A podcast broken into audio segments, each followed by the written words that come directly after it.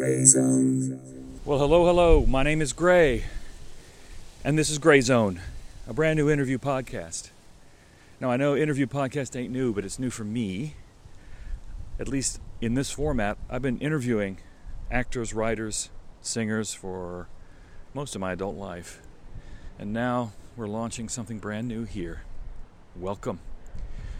I got a really good interview set up for number one, episode one, season one, decade one. Well, getting ahead of myself there.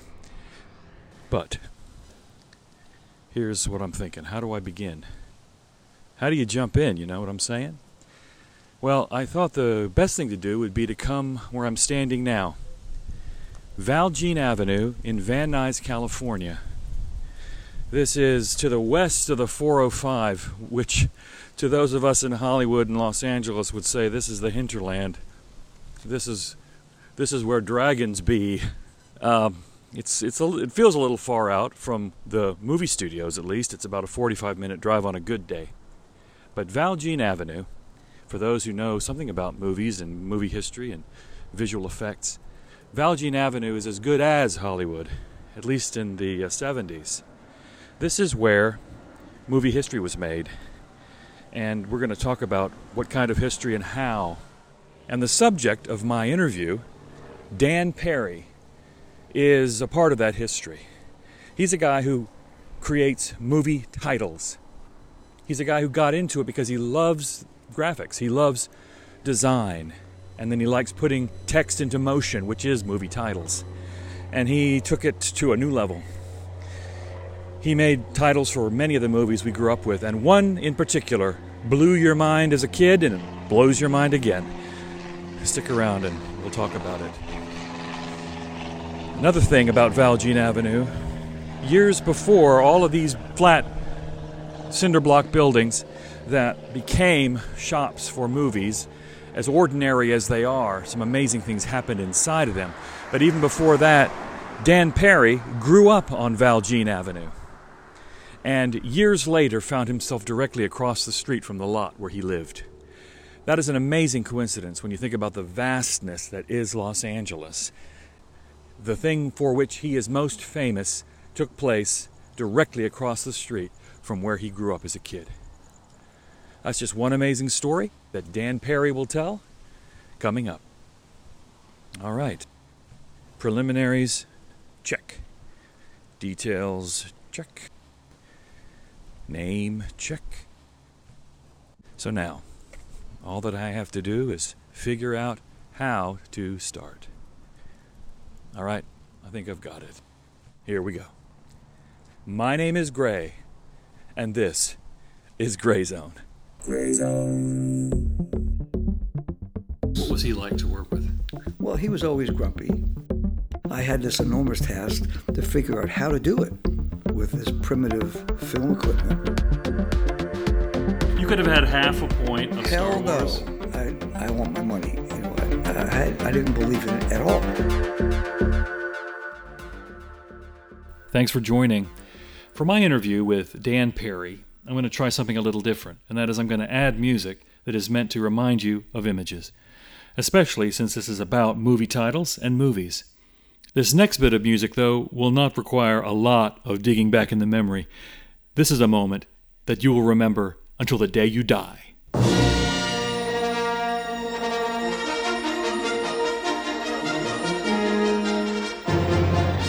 It is a period of civil war. Rebel spaceships striking from a hidden base have won their first victory against the evil Galactic Empire. The first of three simple paragraphs, epically rendered, that towered over us in movie theaters. And as the Star Wars crawl pushes into the distance here in the studio, the creator of that sequence joins me to talk about its surprisingly small beginnings and his work on many, many more films. Dan Perri, thanks for joining me. Thank you for having me, Graham. Dan, you worked with, like I said, the A list of directors, including George Lucas. Did he seem an A list director to you back in 1975, was it? 76? Uh, 76, yes. Um, well, no, he did not seem like an A-list director at that time, but you know the the category, the reference was was new then anyway. Frank Marshall, one of the original producers, a good friend of mine, had taken it personally to every studio twice, and they all passed on it. And then finally, uh, when Alan Ladd Jr., who was at the time running Fox, decided to take a chance on it. So they set a small budget and they went out to shoot it. And then as they started the effects, which were enormous, even by today's standards, uh, they set up a company and they took a building out in Van Nuys in the Valley. The cinder block building that was ILM, Industrial Light and Magic, which had just been formed by Lucas in order to produce the effects for Star Wars. And as I went out there to meet with him, I realized that almost literally across the street on Valjean Street is where I lived as a kid. Wow. And the address was still on the curb, but my house that I lived in wasn't there. It was some big cinder block building instead. Oh, that's amazing. So Yeah. the house may be gone, but the legacy remains. Is it still there? Do you ever visit those old haunts? Some of my other Yeah, I mean, is, yeah, is, I do. The, is the building where they were doing these amazing effects, is it Yeah. still there? Uh, yes, yes, it is. But you'd never know it from the outside. No, there's no signage. The explosion of the Death Star and uh, the, Yeah, the amazing all battles, all done in these nondescript cinder block and tin right. buildings Down the street in North was- Hollywood, California. yes, down the street was uh, Stan Winston's, which I think might still be there as well, and it became kind of effects row. Many other effects companies set up there. Is that that's also where they built Bruce from Jaws, right? I think not Uh, far from there. Probably so. I think Stan Winston might have done that as well. But it's all all that matters is what's on the screen. It doesn't matter where it's made. No. And that sort of brings us again to the crawl. How did how did you make that? Now you can buy iMovie and they actually have a titling effect that copies the Star Wars Sure, crawl, yeah. which takes you all of a minute to create. But that didn't. It Right. wasn't the case with well, you. originally, no. At that time, digital didn't even exist, so everything was done on film. So uh, I gleaned this idea of this perspective crawl going in space uh, being pulled by the logo was when I saw amongst many films that Lucas asked me to look at, and then I chose a number of films to look at on my own, looking for inspiration. So I saw a film from 1940 that Cecil B. DeMille directed called Union Pacific, which was about the building of the American Railroad, right?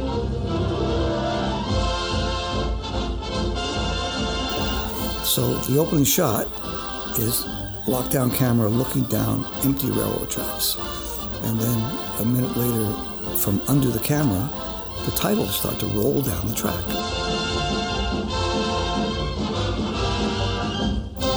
Union Pacific starring Joel McCrea and so on. And I saw that, I visualized it in space. I, I took that idea to him and showed him the sequence from Union Pacific, and he said, Great, go do it. So then I had this enormous task to figure out how to do it with this primitive film equipment, uh, shooting a perspective crawl that had never been done before. I had this huge piece of artwork that, with all these words that I had typeset that were on this piece of cardboard that was four feet wide by eight feet long, and I had to tilt it back into space and film it.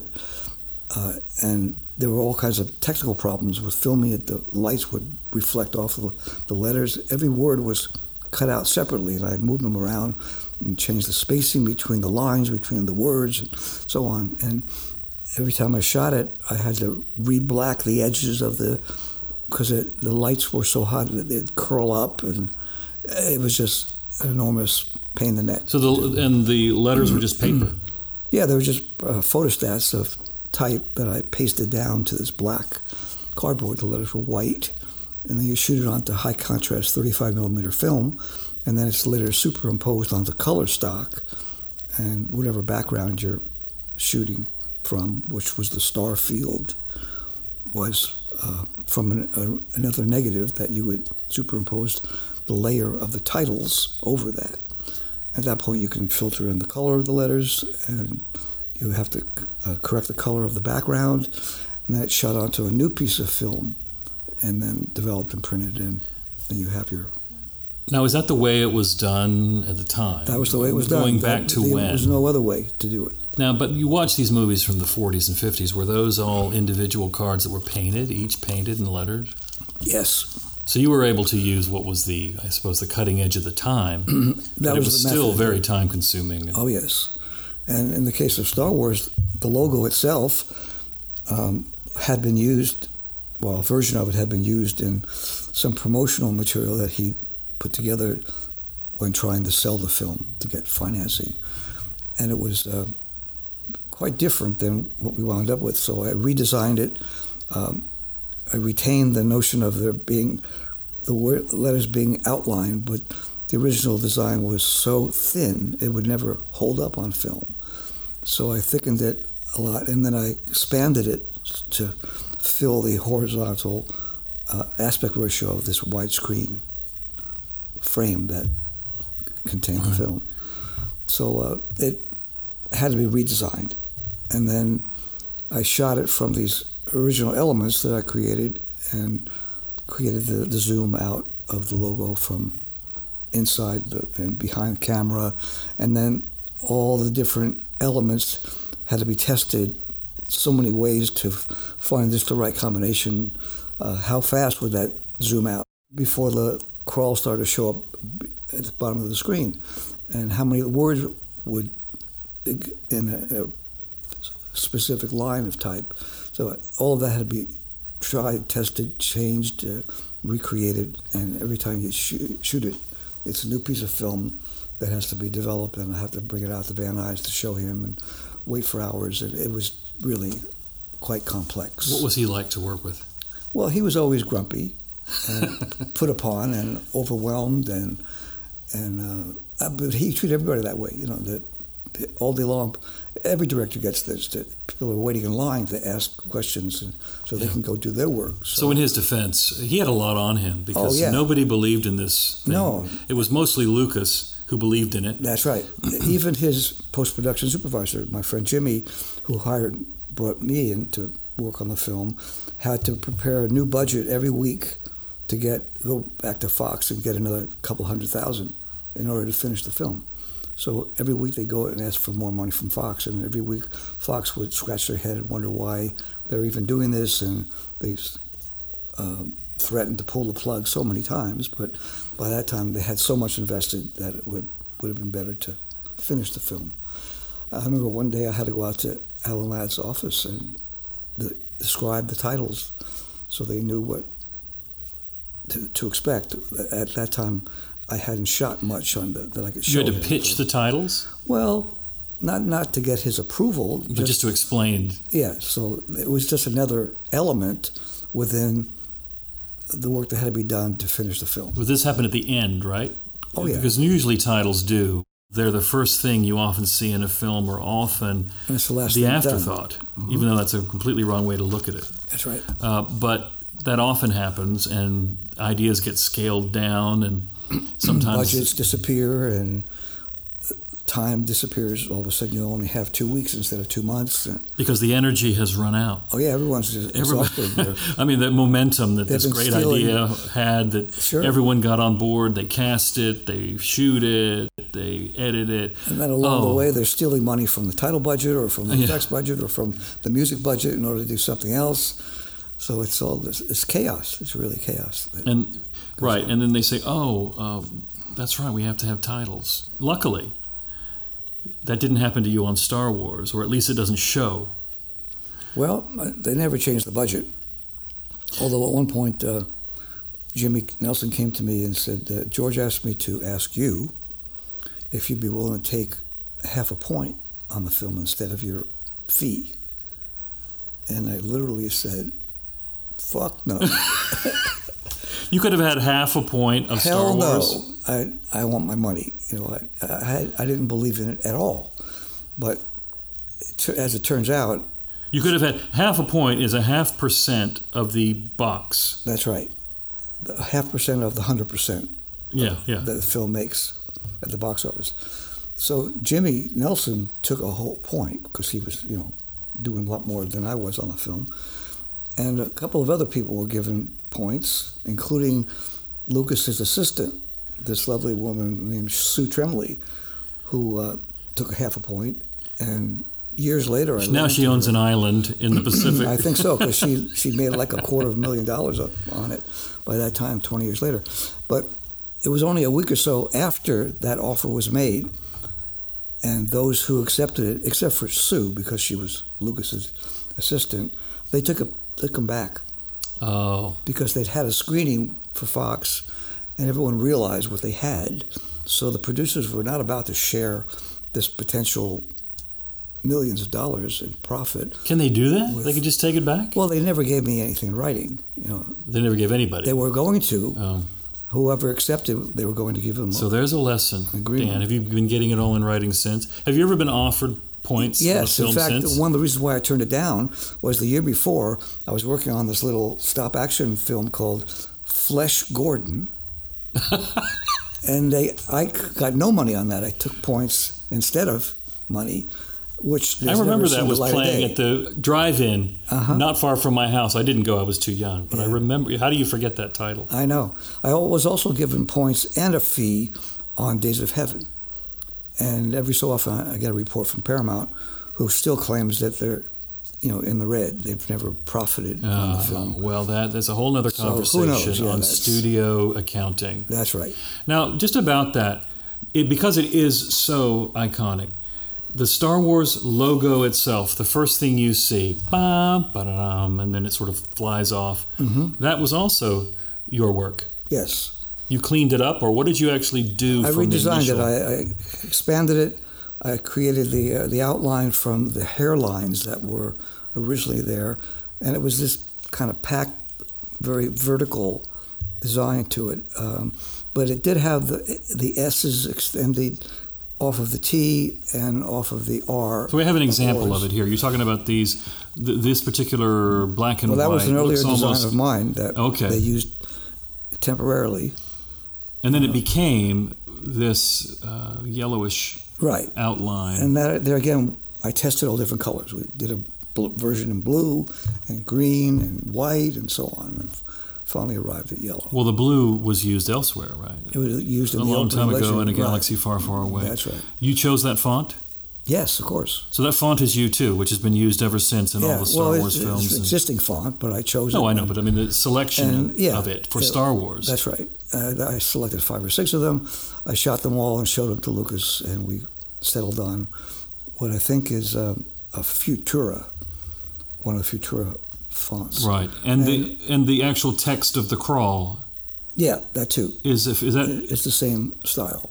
same but it font? Yes, but it looks different because it's in yellow. you know, Yeah. Then the other is in blue, so it shouldn't have a personality because it's meant to be read, not to be analyzed and impressed uh, upon the reader that how beautiful these letters are. It's meant to be read, so it needs to be something that has m- minimal character and maximum readability. And it has been read and read and read. And read, that's right. But all of that, that entire, the first thing you see, the face of the film, was your creation.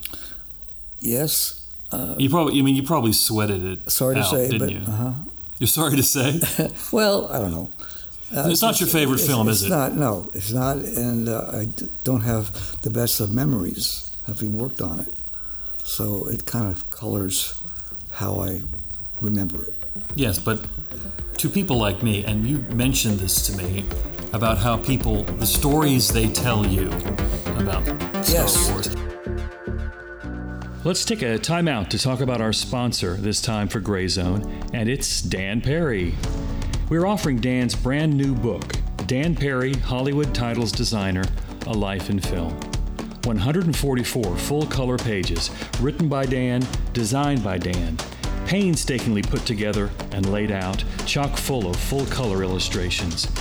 There are stories in this book worthy of any Hollywood tell all about people Dan worked with directly, and not just George Lucas, but also Steven Spielberg, Martin Scorsese, Kirk Douglas, Jack Nicholson, Orson Welles, Barry Jordy, nearly everyone who made a mark on movies over the last 50 years. And the titles Dan created for Star Wars, Raging Bull, Close Encounters, The Exorcist, Nightmare on Elm Street, I remember that one, New York, New York, and so many more. This is a must have for a movie fan, a design fan, a history buff. Dan Perri, Hollywood Titles Designer. A Life in Film. That's the title. Just go to danperri.com, $50 plus shipping and handling. And if you go to the additional info window at checkout and mention Gray Zone in the comments, Dan will autograph the book for you. Normally a $70 value. Book and autograph are yours for $50 plus shipping. A low price to pay for Hollywood history. That's D A N P E R R I dot com. Now, back into the Gray Zone. Did you So grow bought up wanting to get into the movie business? No, I did not.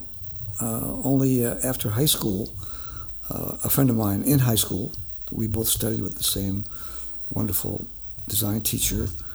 He was working at a visual effects house. He was putting together the artwork for titles, and a couple of the known title designers at the time would bring their work to the company where he worked. They were called uh, Film Effects. And Steve's job was to assemble all this artwork. The designer would bring in, this is what my logo is, and I want to do this and that. And Steve would interpret all that and create the artwork. So I ran into him one day when I was working for, at the time, a prominent tile designer, and he was exploiting my creative work. And Steve was working for this effects company, and we uh, started hanging out together and learned that we lived nearby to each other out in the valley, and we both had kids and wives, and so uh, we eventually decided to give up the security of our jobs and throw in together and create a little design studio and pursue title design, which I was already doing, but I was working for another designer and Right. Wasn't getting credit for it. But that was also a result of your uh, love for type and your love for design. It wasn't Yes. necessarily motivated by a love for film. Uh, no, no. In fact, I fell in love with type as a kid and started sign painting. So I would brush letter these beautiful shapes of letters and create signs for supermarkets and uh, bars and restaurants and things like that. You just would knock on doors and say, "I'm going to do your signs yeah, for you." many times I would just go up to the manager of a restaurant and say, I, I do these, what they call show cards, which were a kind of a decorative sign that would be used to announce maybe there's a pianist that plays in the restaurant on weekends and this is their name. And so I, I started designing and decorating the words so that it looked more aesthetically pleasing and exciting. And so, So you you probably saw a sign and said, "I like how that looks. I can do that. I want to do that," and that's what inspired you to. Yeah, I would see these uh, show cars that were done by other people and felt that I could do as good or better. So I started bringing my own sensibilities and my own aesthetic viewpoint to the creation of type, uh, but decorating it so it was more elegant. And, We're talking to Dan Perri, designer, and also Hollywood title designer, and sign painter. sign painter. Yeah. And you worked on some of the marketing too, well outside of the actual theater experience for film. Yes, uh, that We- started with The Exorcist. Right. Well, let's uh, jump back. I did, I did say, I teased just before uh, we talked about your book that Star Wars is not going to always be part of your life. You, did, you are famous for characterizing Star Wars. Um, what is your bluntest opinion of it? It was a stupid space movie. That's what I always. Well, you know, um, I don't know if Lucas would disagree with that in this that if you've read Easy Riders, Raging Bulls, uh, the remarkable book about the 1970s in Hollywood, all those directors who went somewhere knew each other. Some did better than others over time.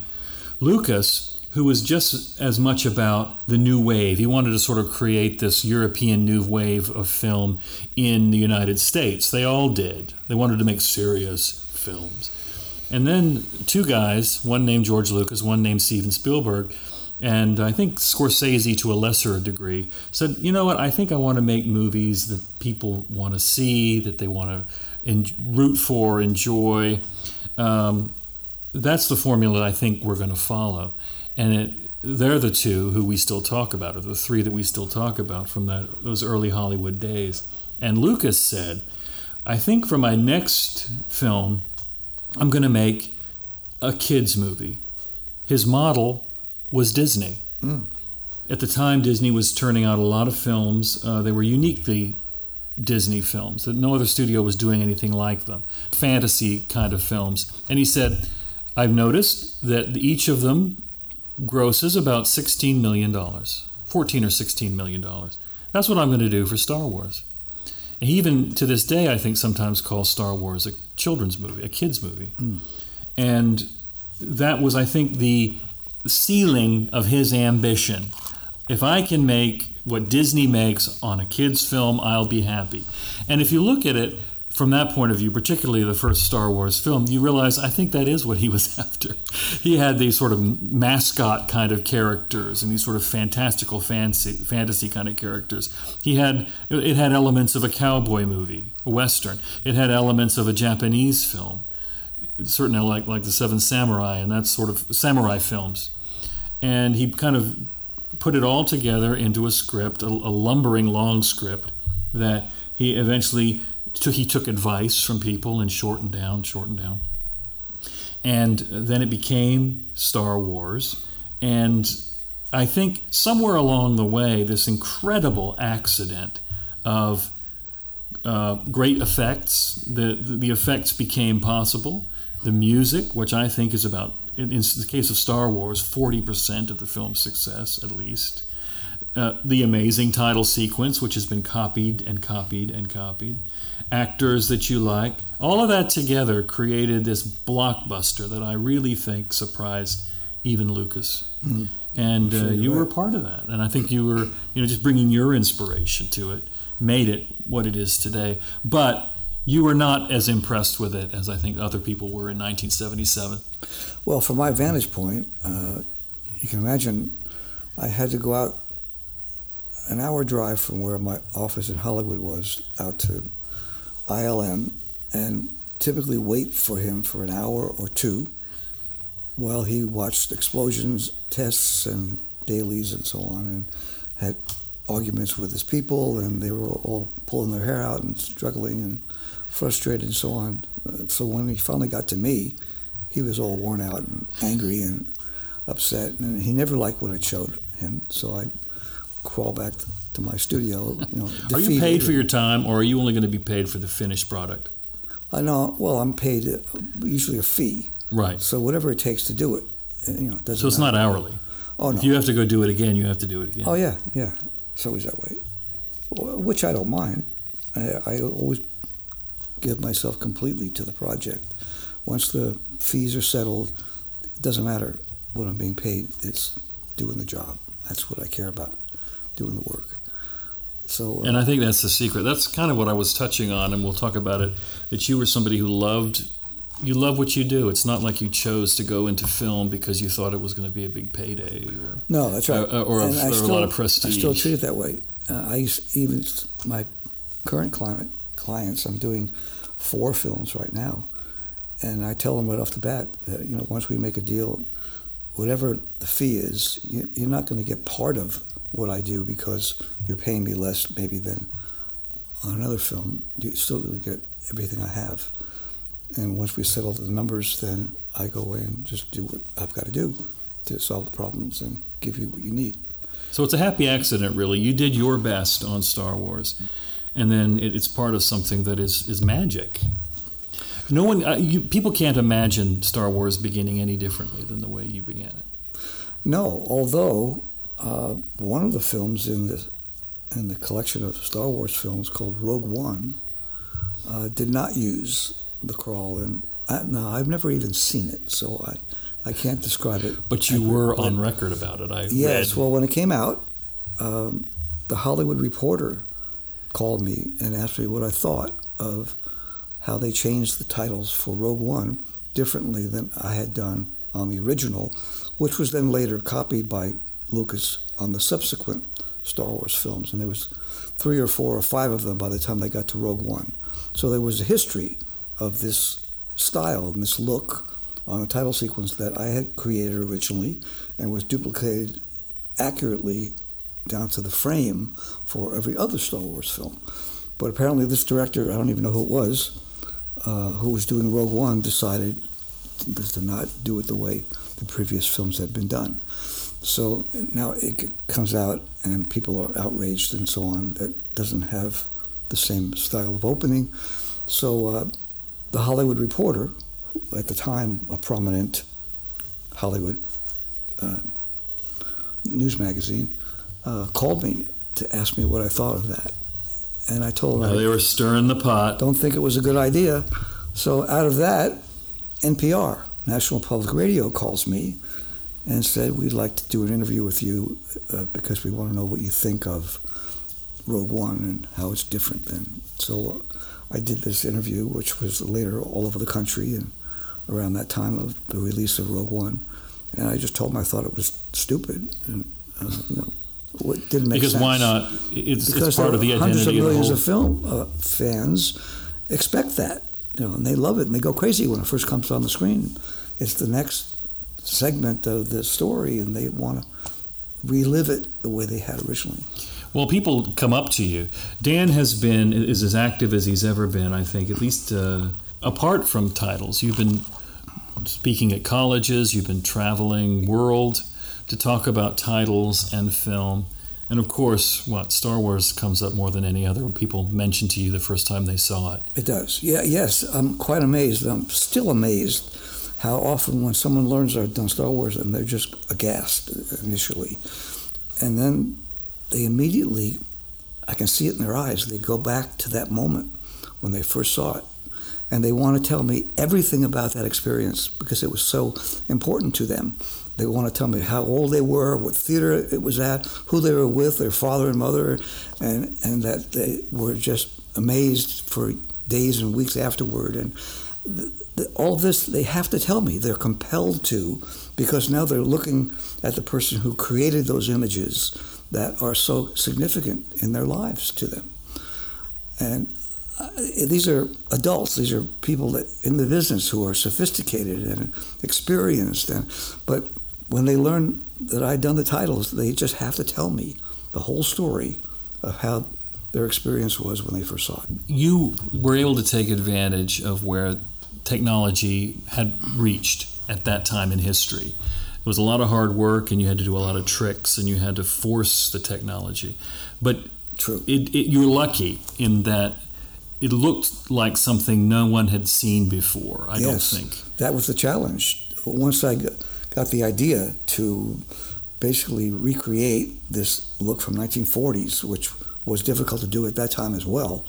Uh, I had to find a way to shoot this crawl and it had to be in perspective and it had to be pulled by this logo that came in on this big musical flourish and all did you that. did you do that did you cut your version to John Williams music or did he score it to your well I can only think that he scored it to what I did because Wow. I, I was never given any music how many can say that they were scored by two John Williams scored your work well um, I, I also worked with him on uh, Close Encounters Mhm. and it was the same situation I was begging for Wow. music to drive my ideas and he would didn't have it at that point Wow. Well, I'm going to let you off the hook from the Star Wars.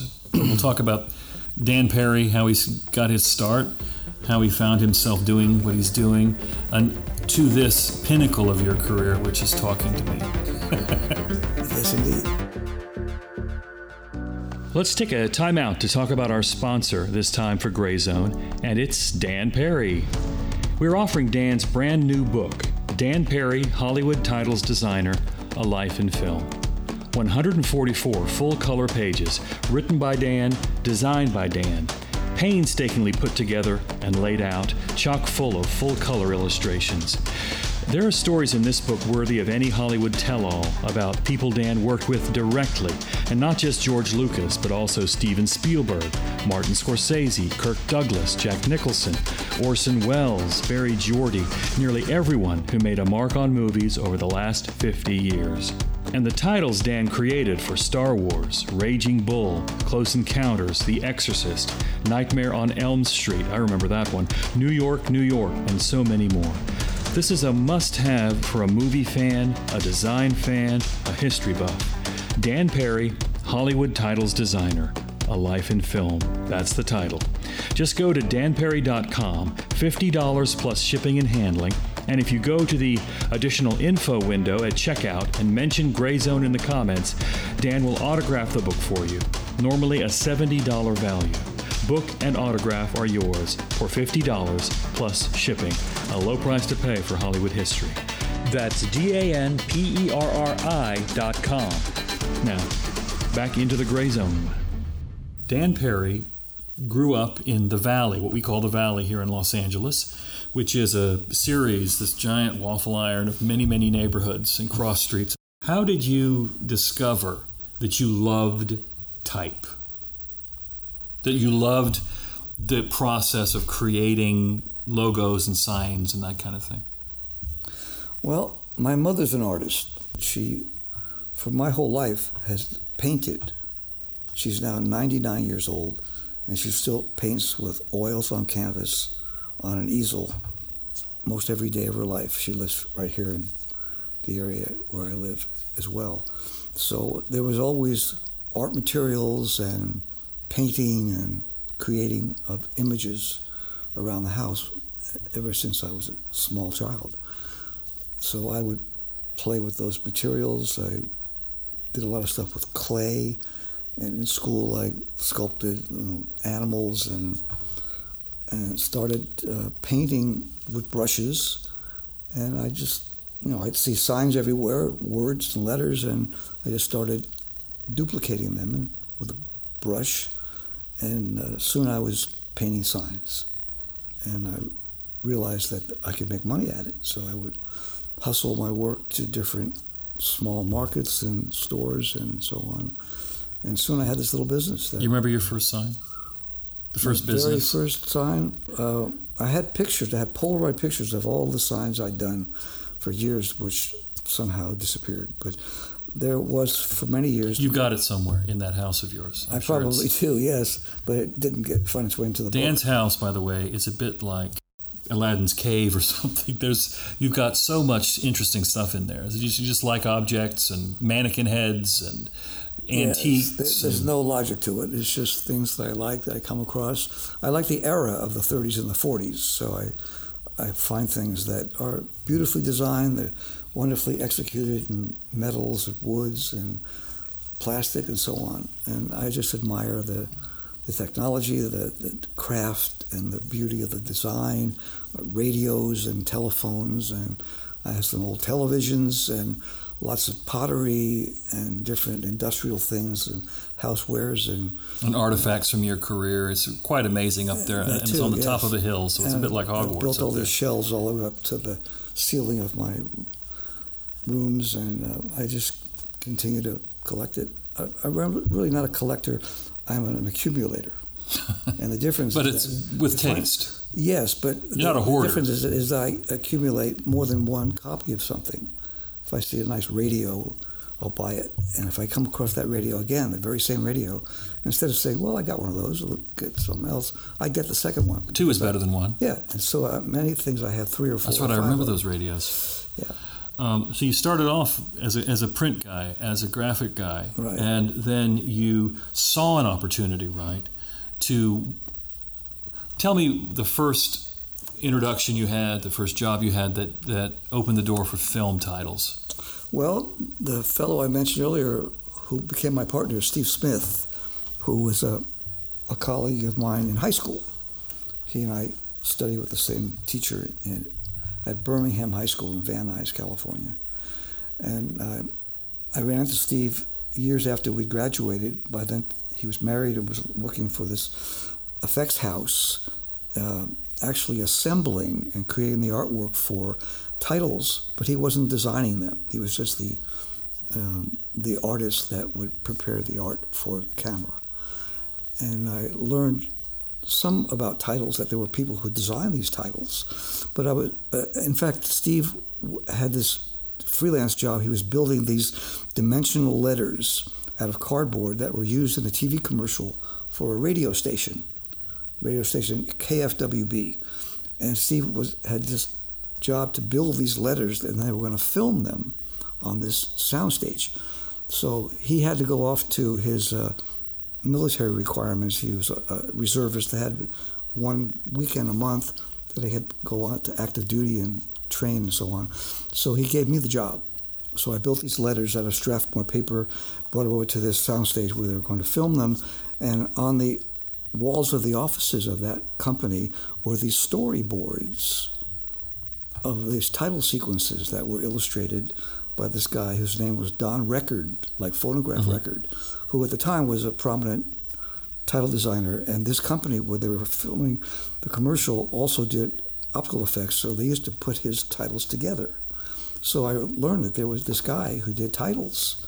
So I took note of his name, later tracked him down, and he wound up hiring me to work in his art department, along with his girlfriend, this woman who was an artist as well. And he was doing um, films for Fox and Paramount and Columbia and so on. So I wound up designing many of these title sequences, and he put his name on them because I was an employee. But the secret is that I learned how to put my art, and my designs on film, because it's a very specific technology. Uh, back then, working in film, so you had to know the limitations of film and how, how to prepare the art and so on. And the needs, the basic needs, like li- make sure you've got enough light, make sure you have All the those right things that, speed of that I film, didn't know about. and how to storyboard. That's right. So finally, I knew enough to where I could go off on my own. And at that time, Steve and I were hanging out together. So we decided to give up our jobs and open, open a little studio and start doing titles for. The big leap, you did the big leap there. Yes. Uh, and Which is because because it's one thing television. to it's one thing to work as a commercial artist for re- some retail, which is probably going to be good steady work. but uh, launching out into film is a is a chance. You're taking a chance. Of course. And at that time, Steve had two kids. I had my kids hadn't been born yet, but um, we were risking our reliable income to take a chance on our artistry and a chance to make a name for ourselves. And uh, But you were also uh, lucky in the geography of your life because you were close to the industry. well, yeah, I was right here in L.A. where the industry was happening. yeah. At that time, there was no other capitals for filmmaking, only New York and LA. Right. And And- New York was a f- small fraction of what was happening. Right, and all in that, all I think all the technical expertise was in Los Angeles. Even if they were filming in New York, they were That's- probably titling it. Oh yeah, they always finished everything. Yeah. Yeah, they go off to New York or wherever to film the film, but then come back to LA to finish it Of course, all the services and suppliers were here. So I got to leap forward now. How did you meet Saul Bass? First of all, tell us who Saul Bass is and how did you meet him? Saul Bass was then and still is the most famous title designer and graphic designer in the business, in not only the film business but the world of graphic design. And um, I was exposed to him, so to speak, by my wonderful art teacher in high school, who used to, who had been an agency art director on Madison Avenue in the 50s. She and her husband were art directors on Madison Avenue working on major accounts for major manufacturers and so on. Yeah, he did not only film titles, and, and but he did Quaker Oats and Oh yeah, he was, so he was many more of them that we're famous as a with. graphic designer. He did the logos for United Airlines, for Quaker Oats, for Bell Telephone, for Warner Brothers, and so on. And he would dabble in titles. He would do a few a year from um, directors who might ask him to work on their films. And he became famous doing a series of films for Alfred Hitchcock and for Otto Preminger. And it was Preminger who had the power at the time to dictate to mostly Fox, is where he made his films, that he wanted his designer who did his titles to also design the ad campaign. So Saul sort of launched that notion of the title designer also designing the ad campaign. You're, you're kind of his successor then, because what what is arguably the most famous title sequence of the '50s? North by Northwest, Probably, which is Saul Bass. which is Saul Bass.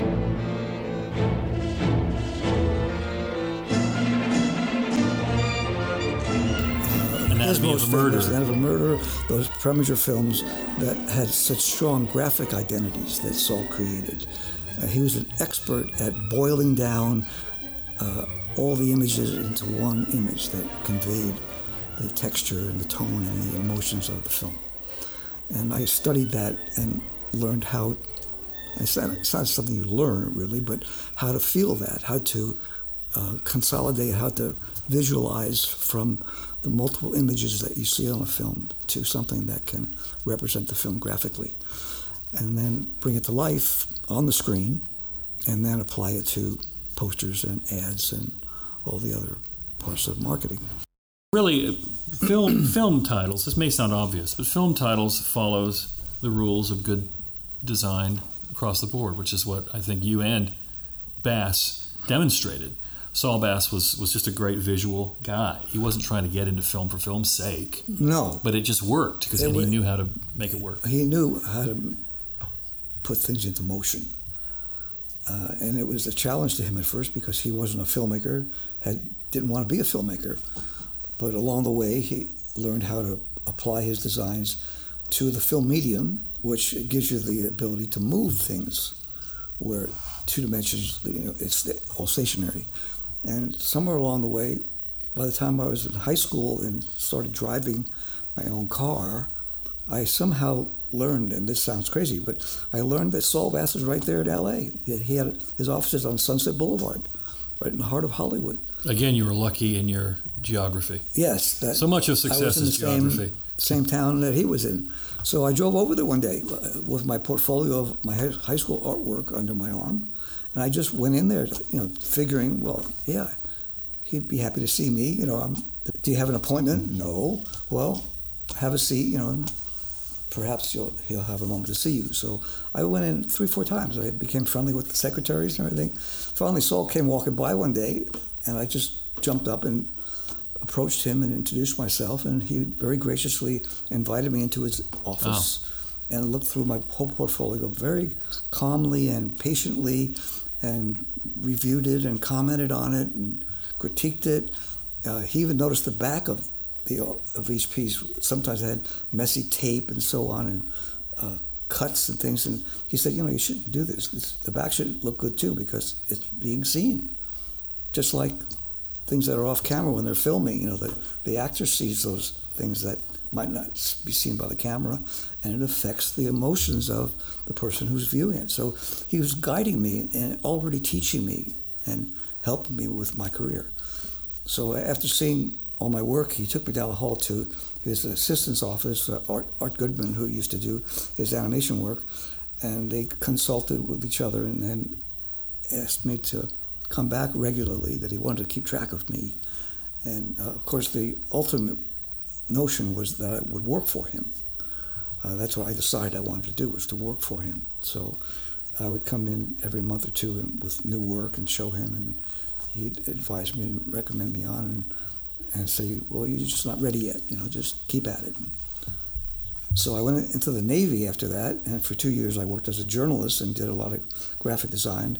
And almost the day I was released from the Navy, I went to Saul's office, hoping to interview with him. At the time, he had just designed the Bell Telephone logo, and he was now applying it to the hundreds of applications on the trucks and the hats and the sh- shirts and all the uh, collateral material. Which is the logo that I don't know if they still use it or if there even is a Bell oh, yeah. telephone, but Yeah, it's it's still just do. the outline of the bell, right? Right. Almost like a you know That's right. Liberty Bell, like or something like that shape, the bell shape. That's right. With this outline, very simple, but but Very unforgettable. Bass-ish. Unforgettable. Yeah. So he was hiring a couple of designers to do just the applications for the Bell Telephone logo. And at that moment, he offered me a job. And something went off in my head, something probably ego driven, where I thought to myself, if There's no room for ego in Hollywood. Uh, No, no, no, nobody Dan? has an ego, No. just just me.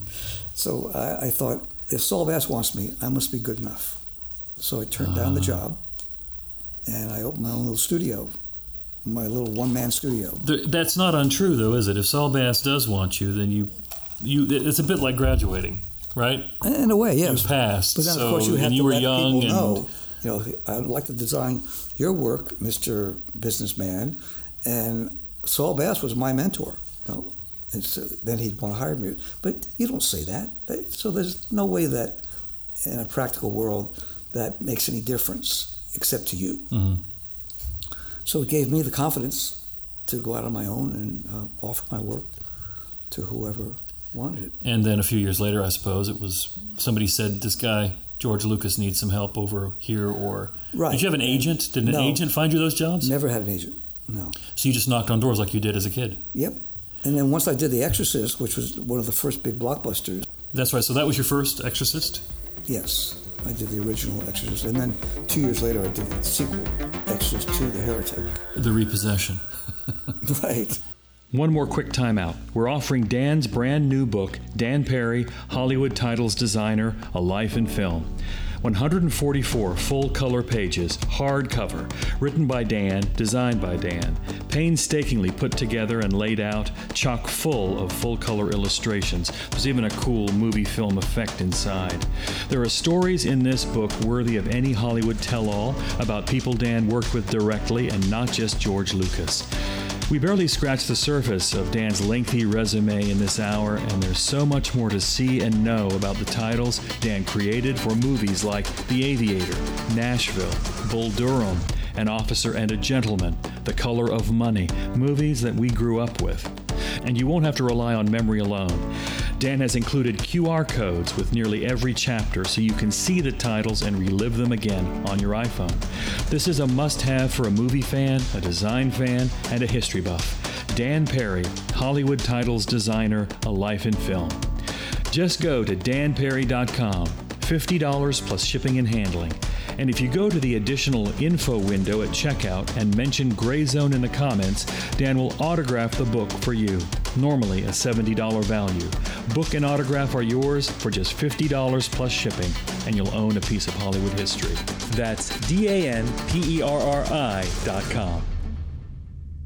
You actually not only did the titles for The Exorcist, you were doing the marketing too, the Right. actual design. And the sequel as well. was that what about that whole idea with the the man in the top in the hat and the top coat under the lamp? Right. Uh, with the Was that your idea? coming from. Yeah, it was, it was one of the f- frames I pulled from the film.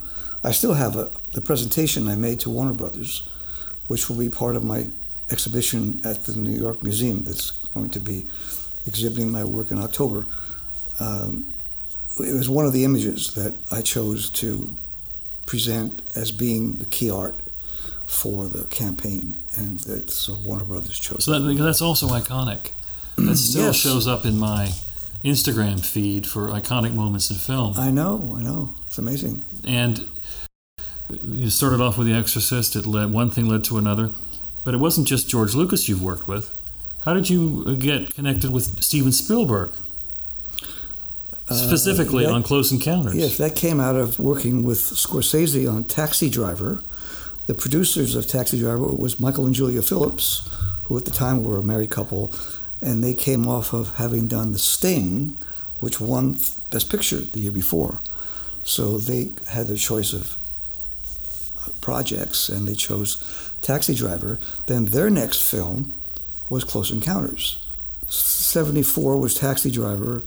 76 was both uh, the release date for uh, Star Wars and uh, then the next year was 77 was Star Wars, but you worked on it in 76. yeah. Right. So 77 was the release of Star Wars and Close Encounters. And I remember that year of the five Best Picture nominees, I had done three of those films, three of the five. Taxi Driver, the film written by Paul Schrader, Yes. right, directed by Scorsese, about loneliness, about isolation, about a taxi driver who falls in love with uh, the Jodie Foster character uh, and decides to impress her. Tell me a little bit about the idea you had for actually doing the titles for that. Well, uh, I I viewed about 200,000 feet of second unit footage that was shot by the production designer on the film, David Snyder, and uh, out of that, it was all at night. Yeah, shots of the car, shots of the windshield. Right, shots of the of the city, of the streets, uh, the steam coming up from the manhole covers, and all that darkness and bleakness and horror, horrific um, feelings that ha- happened at, late at night in New York.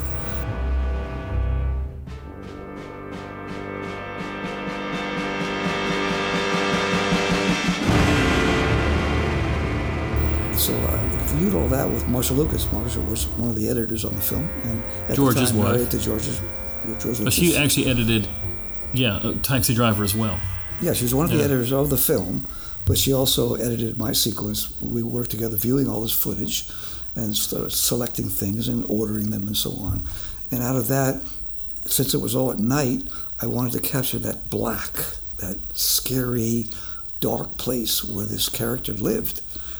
And in order to copy it and put it on film, I wanted to make sure that it stayed as black and dense and dark and deep as it looked in real life.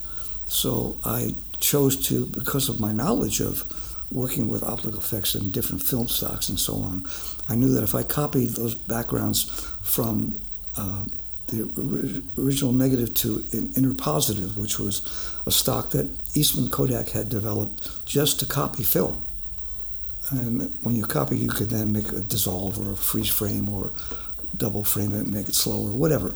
So uh, the no- notion and the intention was to copy it so it looked as good as the original.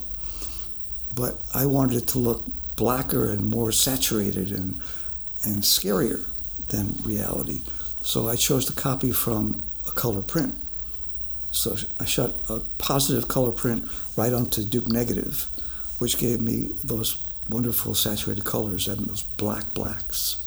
So that gave me the, the foundation for the sequence. The, the emotions that were coming out of that were that of the character and the city and the horrific place that the story took place. And then the actual words Taxi Driver. And How the how taxi driver came out of I wanted to use the authentic type style that is used all over the city on the signs up on the top of the corners of, of the city. I went to the traffic department and I asked them what they used for the, all the type of all the signs. So they gave me the name of that font. I went to my typesetters and he had it available. But then I had it all set very tight and condensed so it it felt just like the real signs. See, kids, you got to do your homework. You now, to- there's another very, very famous episode in the production of Taxi Driver, which is famously that the sequence at the end was considered too bloody that's right. and it would have affected the rating. Yes. Uh, And it, the story goes that the director went into with the post production folks and the color and said, We're going to lighten the shade of red to make it less shocking. That is true. However, it didn't actually happen. It wasn't actually in the director's hands, it was in yours, wasn't it? Yes. Uh, the day came that every director will bring their film to the MPAA, the Motion Picture Association of America, to rate the film, right? And then, I don't know about now, but ratings were really important to a film. Uh, if you got an R instead of a PG, you narrow down your audience a lot. Uh, people old, younger than 18 or 17 couldn't see it legally. So, uh, the producers, Michael and Julia Phillips, had a, a contract with Columbia to deliver an R-rated film.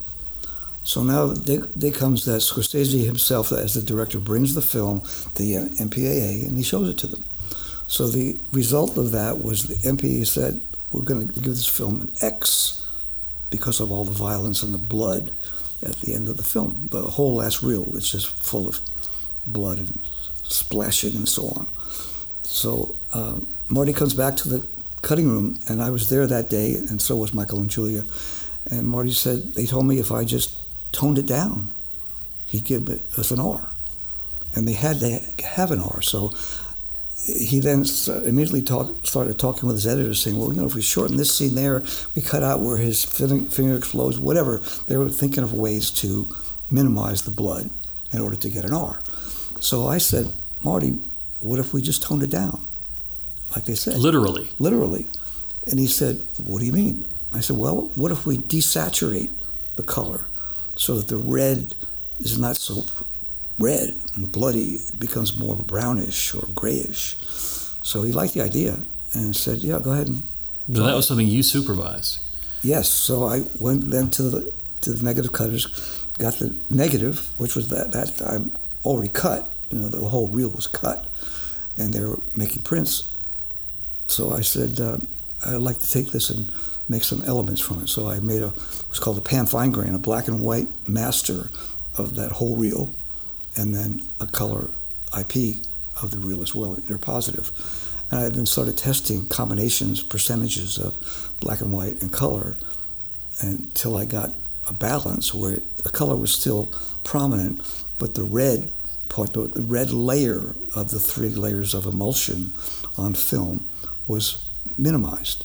So And that was your idea, It was my idea. And right. it was something you supervised. yes, personally. And so you're you're well beyond the realm of just titles here. Yes, no, I be, I've become at that point.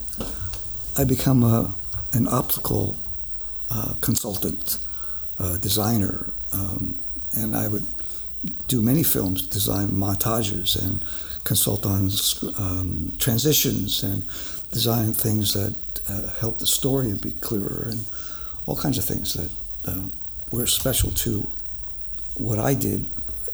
In addition to titles. Well, as they say, the rest is history because or film history. Because from there, you went on to Close Encounters with Steven Spielberg. Did you work with him on anything else besides Close Encounters?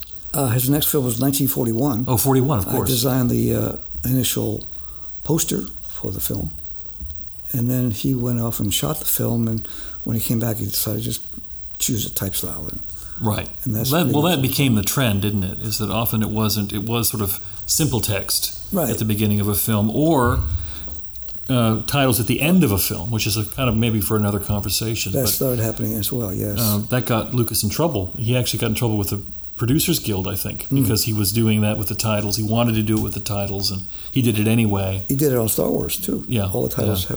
at the end. Well, Dan Perri, designer, Hollywood titles designer, but a whole lot more than that. And there's so much more we could talk about. Dan, thank you so much. I will ask you one Pleasure. more question. Uh, were you actually doing coke with Jack Nicholson? I hear there's a story that involves. Well, the day that I met him and presented ideas to him on the sequel to Chinatown, um, The two Jakes. The Two Jakes, thank Yep. you. Uh, Jack was there with his buddy, and they would step out of the room every few minutes and come back with dust on their nose and so on. So they would go off and do coke. They just leave you in the room. Yeah, well, I- me and Bert Schneider, the producer who brought me in to meet Jack in the That's the place. Bert Schneider, Yeah, who, who was a big producer in the 70s. that's right. Days of Heaven and many other films. the Monkees. Is that the, the yeah, Monkees, worked a lot Burt with Bob Schneider, and um, so many other Bert films? And, Bert and Harold Schneider, the two brothers, were the powerhouse producing team. Five Easy Pieces. Yes, all, Yeah. all of Rafelson's films at that time. Yes, uh, I remember how I I, pitched, I described this idea, and uh, then I handed him the cigarette lighter, which I still have, a very deco classic lighter, which uh, I think might even appear in the book. And um, he looked at it and he handed it back to me, and he said, "The deco is in the movie." Suggesting that we don't need the deco in the titles, you know. His, ni- his, it was his nice kiss off. Yes, you know. right. Yeah. But you've got so many stories. You've got uh, a Robert Evans story. You've got uh, a Bob Dylan story. Yes. You mentioned that he had a handshake like a fish. Uh, yes, idea. But he gave you a great story to tell. yes, he did. Yeah. Dan Perri, check out danperri.com. And the title is Hollywood Titles Designer. And it is a well designed book, Dan, if I may you. say so. Thank you. Thank you so much. It's been a pleasure. Mine as well. Thank you for the opportunity. And also, by the way, Dan, you are a designer extraordinaire, and I'm going to put you on the spot here and say I need a logo for Gray Zone. It happens that I know someone. So you'll help arrange arrange that for me. Yes. And that's it. That's a wrap. And this is uh, the post game show. a ball and a strike. Dan Perri, half point, turned down. Didn't believe in it at all. We calculated how much Star Wars made the first year globally, and it was something like $775 million, which is well over a billion today, and that a half point that Dan was offered would have been something like 3.8 million dollars the first year. Now, of course, they snatched that right back, but still, I'm, try- I'm trying to get my head around that, uh, coming so close. Anyway, amazing. Also, I would encourage you to check out the Union Pacific title. You can see it on YouTube and other places. That uh, film from 1939, which inspired the Star Wars crawl. And once you see it, you see those words sliding up the railroad track, you will not look at the Star Wars crawl the same way again. Check out Dan's website. Again, I encourage you to do that. That's danperri.com. That's P E R R I.com. And use promo code GRAYZONE for that special offer book and autograph. One more thing Dan is going to be at the Museum of the Moving Image. All of his work, a lot of the artifacts and things that he used to make those titles on display starting October 5th in New York City at the Museum of the Moving Image. So just check out their website for that. I am standing next to, above, I suppose, the Hollywood Walk of Fame, and I'm looking down on some stars. Not, not the human being stars, they don't come out here too often, but I'm looking at actual stars. And my next guest, I think, deserves one of those, and I hear they're working on it. His name is Floyd Norman.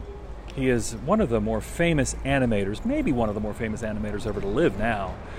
Uh, in films and TV shows, he worked for the big man himself, Walt Disney, while Walt was still alive. And Floyd himself is now 87 years old, but you'd never guess. And because of that, he has stories, maybe as many stories, if not more, than Dan Perri has to tell. He's going to be my next guest on The Gray Zone. Thanks, everybody, and wherever you linked to Gray Zone, leave a comment and let us know what you think. All right, that's a wrap. My name is Gray, and this was Gray Zone. Gray Zone.